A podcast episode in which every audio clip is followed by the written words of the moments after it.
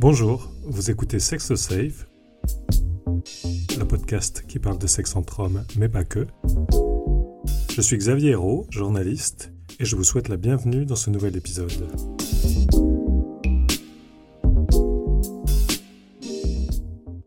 Depuis 5 ans, les mouvements MeToo et MeTooGay ont mis la question du consentement sur la table.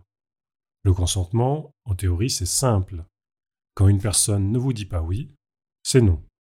En pratique, les choses sont souvent moins évidentes, car on ne se trouve pas toujours dans une situation où il est facile d'exprimer ce que l'on désire ou ce que l'on ne désire pas. Alors, comment faire pour que lors d'un rapport sexuel, tout le monde soit sur la même longueur d'onde? Et le consentement a-t-il des spécificités pour les hommes gays ou les hommes bi? Nous avons discuté de ces questions avec le docteur Alexandre Aslan, sexologue et psychothérapeute. Alors, une question simple pour commencer. Comment définir le consentement? Alors, euh, de mon point de vue, puisque vous, vous m'interrogez en tant que médecin et euh, sexologue, euh, évidemment, il y a une définition, légale au consentement qui est la capacité d'exprimer clairement.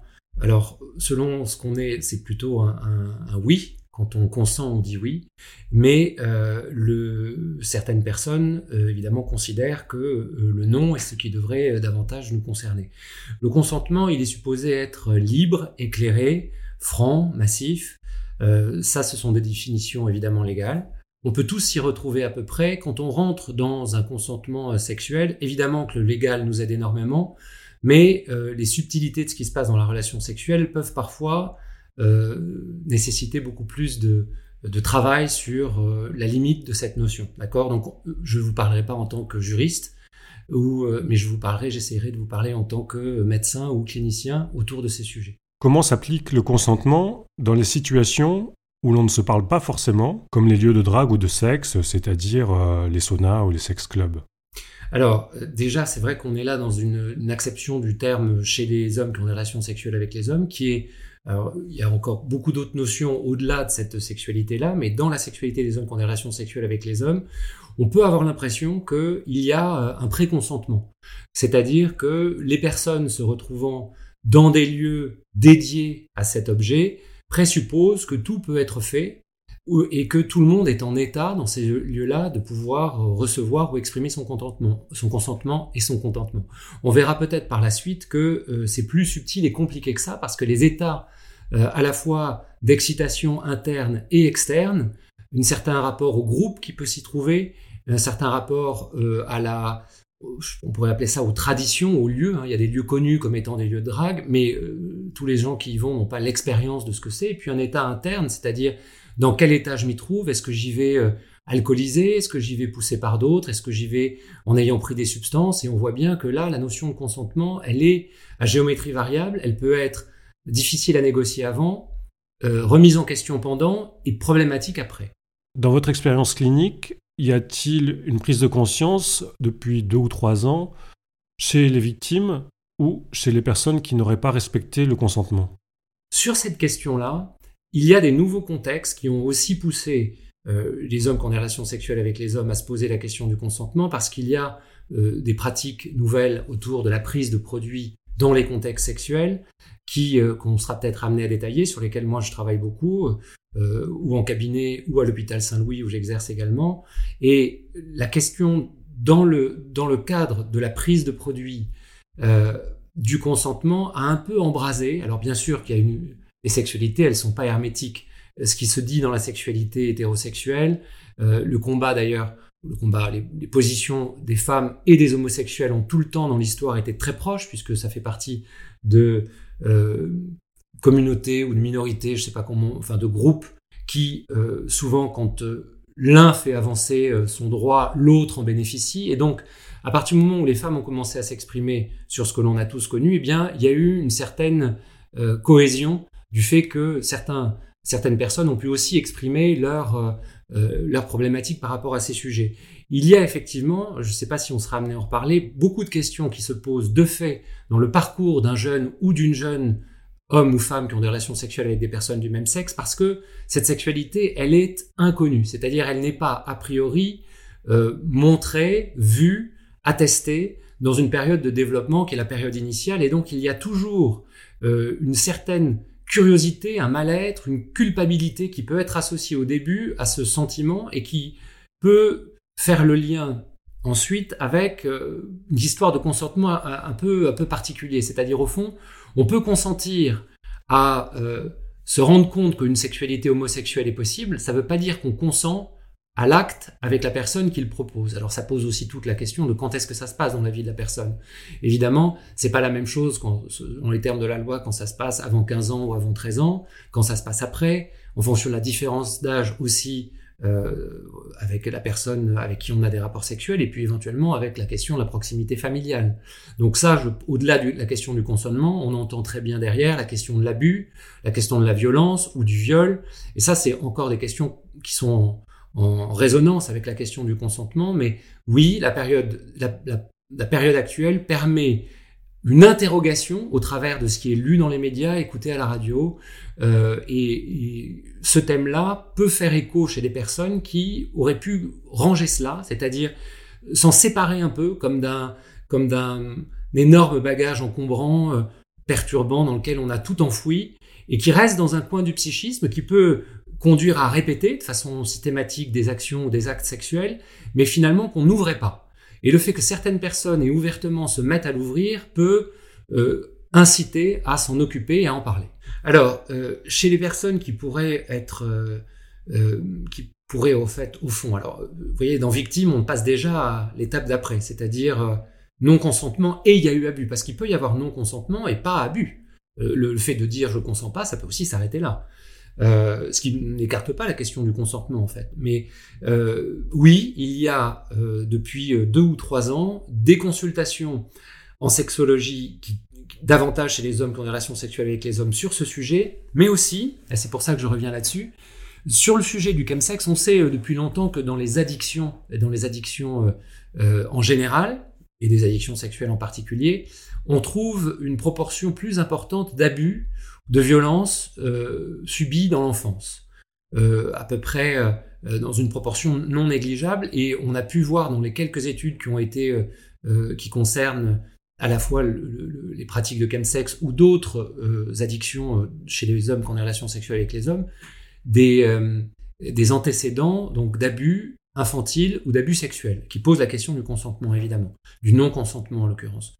Et euh, les pratiques de chemsex étant en, évolution exponentielle, on peut presque parler d'épidémie depuis les dix dernières années. On est passé de consultations euh, anecdotiques à environ, euh, dans certaines, bah, dans les cliniques de soins ou pour la PrEP ou pour les patients séropositifs ou les cliniques de santé sexuelle, un, 20 entre 20 et 40 des personnes qui consultent ont une problématique liée au chemsex. Ça ne veut pas dire que le chemsex est une problématique aiguë pour tous, mais euh, il concerne un nombre non négligeable de personnes. Et donc, ces pratiques-là sélectionnent, dans celles qu'elles ont de plus aiguës, une population qui a pu être l'objet, victime de d'abus sexuels ou de violences sexuelles dans l'enfance. Donc on voit de fait, puisqu'on voit plus de patients qui arrivent avec des questions autour du chemsex, et quand on se met à travailler avec eux à la fois sur des questions psychiques et des questions sexuelles, ben, ce thème-là revient et permet de l'aborder beaucoup plus. Mais alors c'était quelque chose, ça c'est majeur, qui était complètement sorti de l'univers de pensée des individus. C'est-à-dire qu'il vivait, entre guillemets, avec ce, sujet, en s'étant débrouillé de son existence intrapsychiquement, c'est-à-dire en l'ayant euh, ou reformulé, ou euh, en s'étant arrangé avec, mais en n'ayant pas pris la mesure de ce que ça représentait. Et au cours du travail ou de la consultation, on voit des patients qui se mettent à réaliser ce qui leur est arrivé. Alors ça, c'est pour les gens qui ont été euh, victimes. Et pour les personnes qui auraient euh, euh, perpétré ou... Enfin, c'est toujours pareil. Vous m'interrogez sur le consentement, je ne veux pas parler de violence, de, viol ou d'abus. C'est pas la même chose. Mais sur le consentement, effectivement, on a des personnes qui se disent, mais en fait, au fond, est-ce que je me suis toujours assuré de ça? J'ai pu avoir l'impression que c'était OK, mais je m'en suis pas assuré. Moi, j'étais marqué, j'étais faire des formations dans des écoles, chez des, dans des classes de 4e, 3e, qui avaient 13 euh, ou 14 ans, évidemment, il y a garçons et filles. Une des premières questions que, alors qu'on parlait de sexualité, que les personnes me posaient, c'était comment on peut être sûr que l'autre est, euh, est euh, consentant? C'est-à-dire, la question existait, mais les moyens de s'en assurer posent question à ces tout jeunes. Elles posent encore la question à ceux qui sont très adultes et qui auraient pu avoir l'impression que ça n'avait jamais été un sujet. Donc oui, on est en plein milieu de tout cela actuellement. Puisqu'on parle de chemsex, quelles sont les difficultés à négocier le consentement dans ce type de situation? On dirait que, à nouveau, euh, c'est très utile de garder en termes les, les termes de la loi. C'est facile à trouver partout pour tout le monde, puisque la loi, c'est la loi. Bon, ceci dit, maintenant qu'on est euh, dans la pratique individuelle ou collective, alors là, c'est compliqué parce qu'une scène de chemsex, évidemment, peut concerner deux personnes. Elle concerne souvent plus de deux personnes, et, on a pu tous expérimenter le fait que c'est pas tout à fait la même chose euh, deux que plus, le groupe la volonté face au groupe, déjà, même sans produit, ça pose une question. Est-ce qu'on est toujours consentant à ce que le groupe fait? Est-ce que la psychologie du groupe et la psychologie individuelle, c'est tout à fait la même chose? Il y a plein d'écrits qui montrent que non, pas forcément. Et que les foules ou les groupes font des choses, ont des actions qui ne sont pas forcément, qui ne reflètent pas forcément ce que chacun aurait fait. Donc ça, c'est une première question.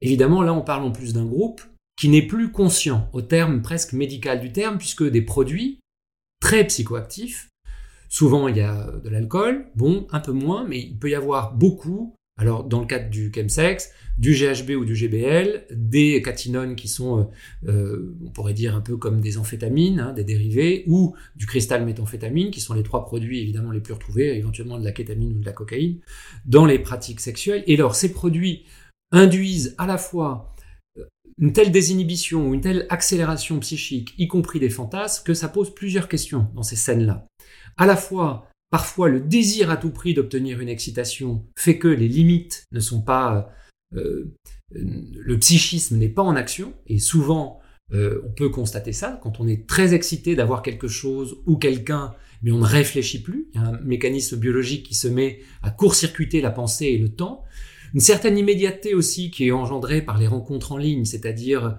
les applications de rencontres immédiates, pas les sites de rencontres hein, qu'on aurait chez soi sur son ordinateur où on a le temps de un message et de peser la question de la réponse.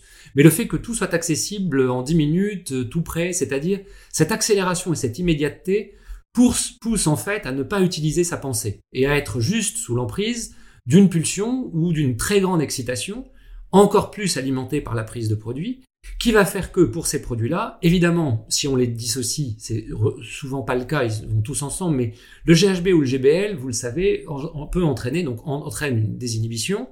C'est un anxiolytique assez important, donc euh, la levée de l'angoisse, mais aussi à une très faible marge d'activité, c'est-à-dire que la, la différence entre la dose qui va être efficace et celle qui va entraîner un problème comme un coma ou une perte de conscience est très faible. Et donc vous pouvez vous retrouver dans des scènes sexuelles avec des personnes qui ont perdu conscience et avec d'autres personnes qui sont pas tout à fait en état de se rendre, qui sont ou qui ne sont pas, mais parfois qui ne sont pas en état de se rendre compte que l'autre n'est plus conscient et qui vont continuer à avoir des actes sexuels. Bon, donc ça, ça pose évidemment la question du consentement de tout le monde. C'est-à-dire, moi, j'ai subi une relation sexuelle où je me suis rendu compte que j'ai subi plusieurs relations sexuelles alors que j'ai pas donné mon consentement, puisque j'étais euh, j'étais plus en état de le faire. Et puis moi, j'ai perpétré un acte alors que, mon Dieu, je me rends compte peut-être que mon partenaire, il n'était pas en état. Donc ça, c'est presque le plus facile, la question de la perte de la conscience. Par contre, ce que les gens réalisent pas aussi, il me semble, c'est que l'accélération induite par le cristal méthamphétamine ou par euh, les catinones, il y a une telle emprise de l'excitation sur ces scènes-là que c'est plus vraiment une scène qui exciterait l'individu sobre dont on parle. C'est une scène qui n'est plus non plus en rapport avec un consentement. C'est tellement aigu, c'est tellement performatique, performatif et parfois tellement calqué sur des scripts pornographiques que les gens peuvent voir, par exemple euh, sur les sites en ligne, etc. Mais voir et faire, c'est pas la même chose. Et le fait de se retrouver dans une scène parfois vue des dizaines de fois sur de la pornographie présuppose que, comme elle excite quand on la voit sur un écran, alors on va être excité à le faire. C'est pas vrai du tout. Et comme c'est alimenté par la prise de produits qui désinhibent et qui fonctionnent que sur de l'excitation, alors là, sur le moment, ne se pose pas la question du consentement puisque tout le monde a les yeux ouverts. Mais après, peuvent se poser la question de mais je ne voulais pas faire ça au fait. Au fond, j'étais dans un état où il me fallait tellement d'excitation que j'ai tout accepté ou que j'ai pas dit non. Et puis après, à distance de la scène, j'ai des résurgences, des réminiscences, je me revois faire puisque contrairement par exemple à l'alcool, qui à haute dose donne, une espèce d'amnésie ou une espèce de, trouble autour de la mémoire de la scène, ces produits-là, on se souvient de ce qu'on a fait.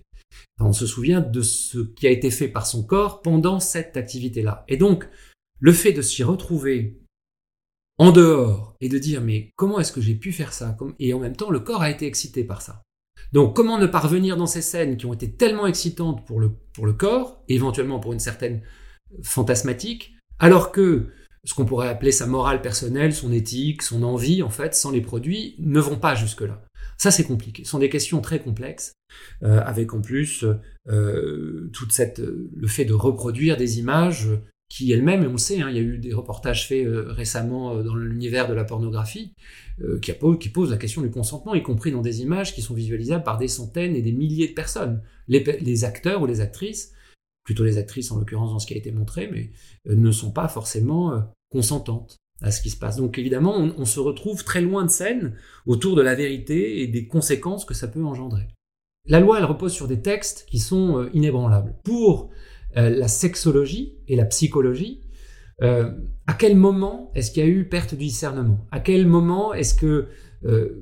parce qu'évidemment, qu'est-ce que ça pose aussi comme problème, le fait que les personnes aient ces actions en prenant des produits? Tout le monde pense qu'ils étaient les gens, ils sont volontaires pour prendre des produits, à part le fait d'avoir été violés euh, ou abusés alors qu'ils avaient été mis euh, sous l'emprise d'un produit qu'ils n'avaient pas décidé. Mais souvent, ils prennent les produits volontairement.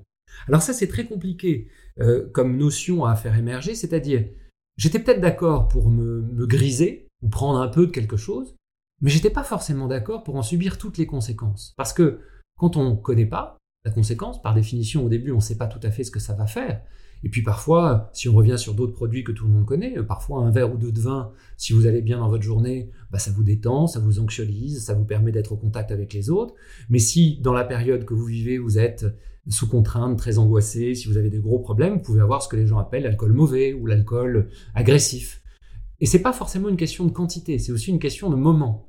Donc euh, le moment quand on prend des produits, qu'on est entouré par des copains en début de soirée, qu'on peut se dire bon bah là je suis bien entouré, je vais voir, et le moment de trois heures après où les copains sont partis faire autre chose et on a repris d'autres produits et qu'on est mis dans une circonstance où la conséquence est des sont des actions euh, complexes après à gérer, c'est pas le même moment et c'est pas le même psychisme auquel on s'adresse. Alors pour le psychologue, le psychothérapeute ou le sexologue, c'est beaucoup plus subtil d'aller chercher ça avec le patient, d'autant plus que généralement quand on voit les patients, ils ne sont pas sous produits. Et donc, il y a aussi toute l'idée de la honte, euh, de l'auto-jugement, de la perception négative qu'ils peuvent avoir, y compris par rapport au thérapeute qui est là, a priori, pour les écouter sans jugement et pour essayer d'aller plus loin avec eux que s'ils étaient tout seuls. Bah, la honte se pose quand même. Donc, c'est pas parce qu'on prend un produit qu'on est consentant à toutes les conséquences du produit. C'est pas parce qu'on prend de l'alcool, si je caricature au maximum qu'on est consentant d'avoir un cancer du foie ou une encéphalite ou des troubles, et c'est pas parce qu'on fume qu'au fait on est consentant à l'idée d'avoir un cancer du poumon, même si on sait que ça existe. C'est pas tout à fait la même chose. Euh, ça s'adresse pas au même moment, au même endroit, à la même pulsion. Et ça, c'est compliqué dans la pulsion sexuelle parce que elle est en plus enrobée de d'histoires personnelles et de honte.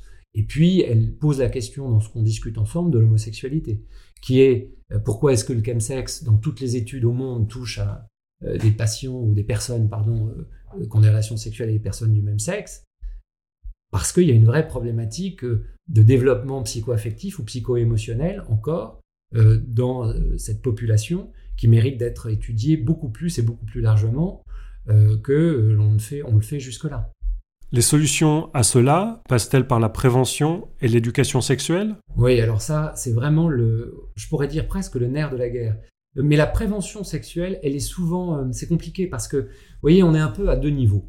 En fait, on considère que une personne qui a 13, 14, 15 ans, d'ailleurs c'est souvent les parents qui considèrent, mais euh, n'est pas encore en état d'écouter tout. Or, ce qu'on sait aujourd'hui, c'est que la plupart, il y a plus d'une personne sur deux à 13 ou 14 ans qui a déjà eu accès à des contenus pornographiques. Est-ce qu'ils étaient consentants pour ça?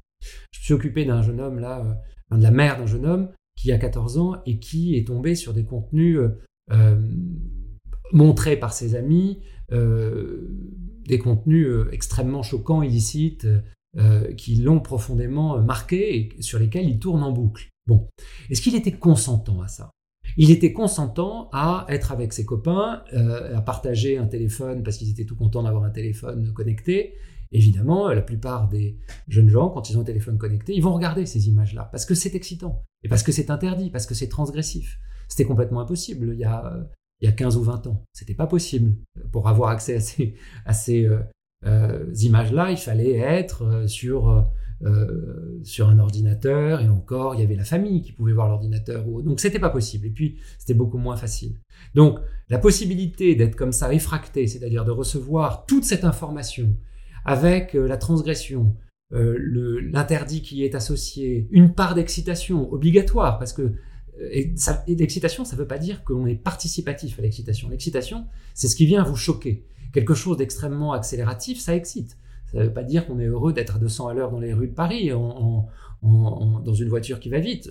mais par contre, même si on a extrêmement peur, on va être très excité de ça. C'est-à-dire le psychisme va s'accélérer.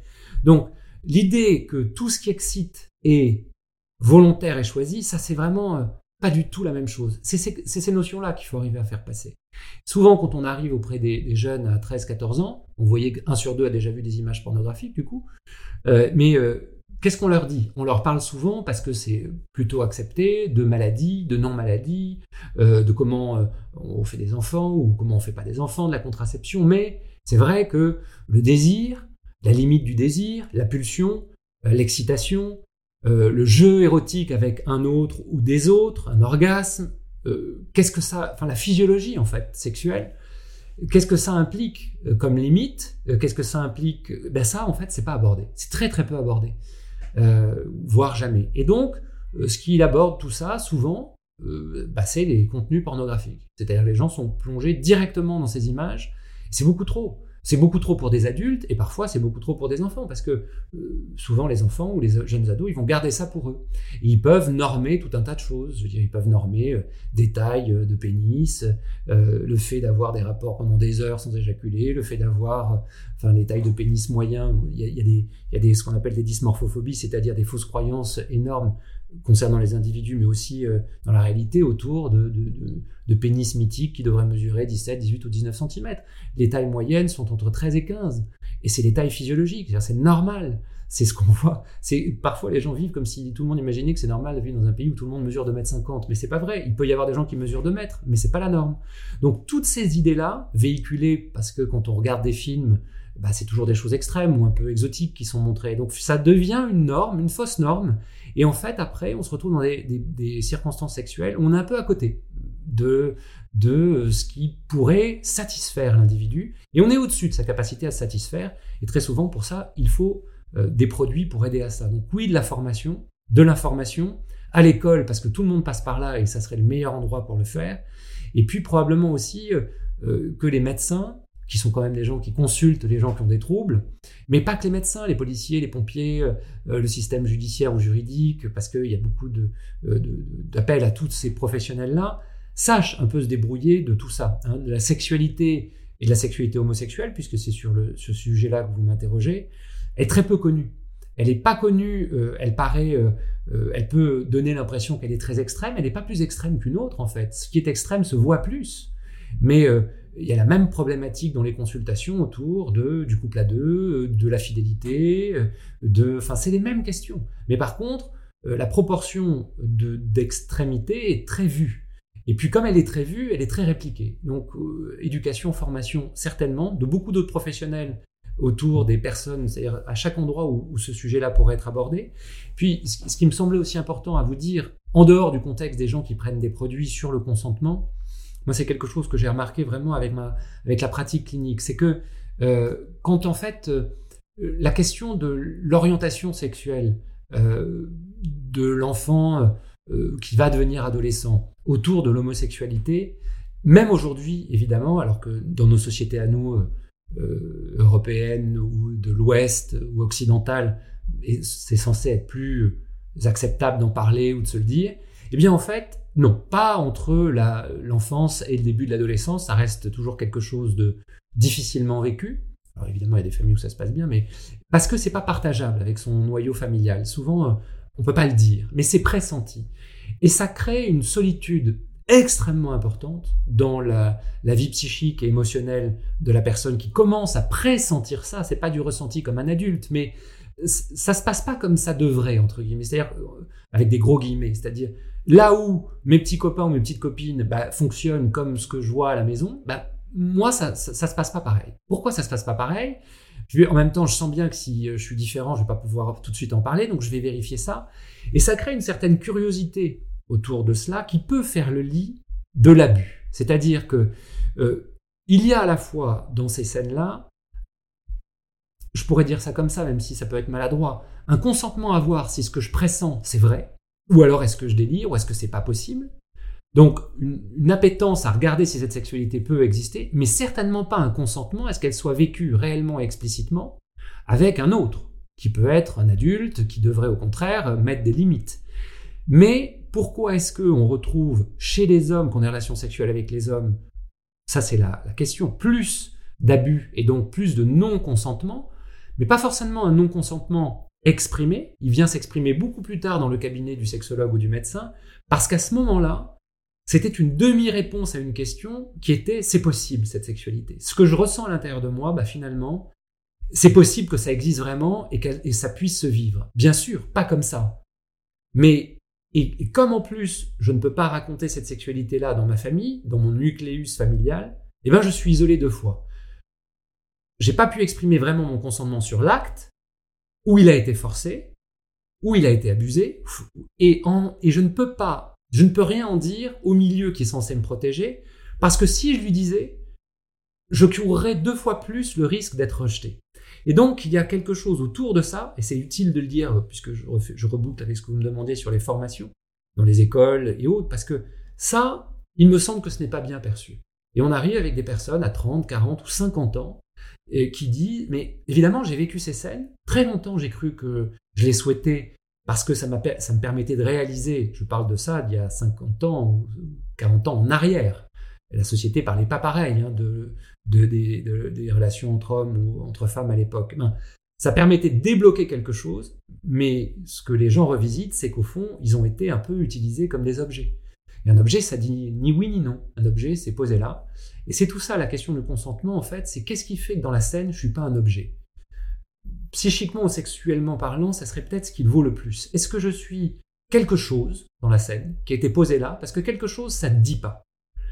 Ou alors est-ce que je suis quelqu'un? Quelqu'un qui peut dire euh, ça je veux bien, avec toi je veux bien, mais ça, cette pratique je veux pas. Ou ce produit-là je veux bien, mais qu'à condition d'être entouré par ces personnes-là et jusque-là. C'est pas parce qu'on consent à un rapport avec quelqu'un qu'on consent à tout faire avec cette personne-là. C'est pas parce qu'on consent à avoir un rapport avec un préservatif que quand on a entre guillemets le dos tourné, si le préservatif saute, ce que la PrEP résout aujourd'hui, hein, en tout cas pour le VIH, mais pas pour les autres IST, quand quelque chose se passe à son insu, on n'est pas consentant. On a pu choisir un partenaire et se tromper. Donc vous voyez que toutes ces notions sont extrêmement complexes à élaborer, et souvent elles mettent beaucoup de temps. Elles sont prises dans de la culpabilité, dans de la honte, dans le temps qui passe, parfois dans la résignation. Et, euh, les mouvements actuels, la médiatisation de tout ça, euh, permet de euh, réactiver. Parfois c'est bien, et parfois, les gens s'en sortent très bien, je dirais, s'en sortent, arrivent à, se repsychiser, à remettre tout ça en pensée. Parfois, il faut absolument être entouré de gens dont c'est le métier. Il faut pas aller trop vite. Il faut aller au rythme avec lequel la personne peut se souvenir et réintégrer ces choses-là. Bah, écoutez, merci beaucoup. Bah, avec plaisir, merci.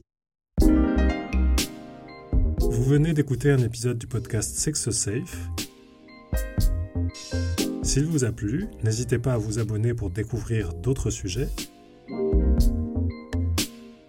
Vous trouverez également plein d'infos concernant la sexualité et la santé des hommes gays et bi sur le site et le compte Instagram sexosafe.fr. À très vite.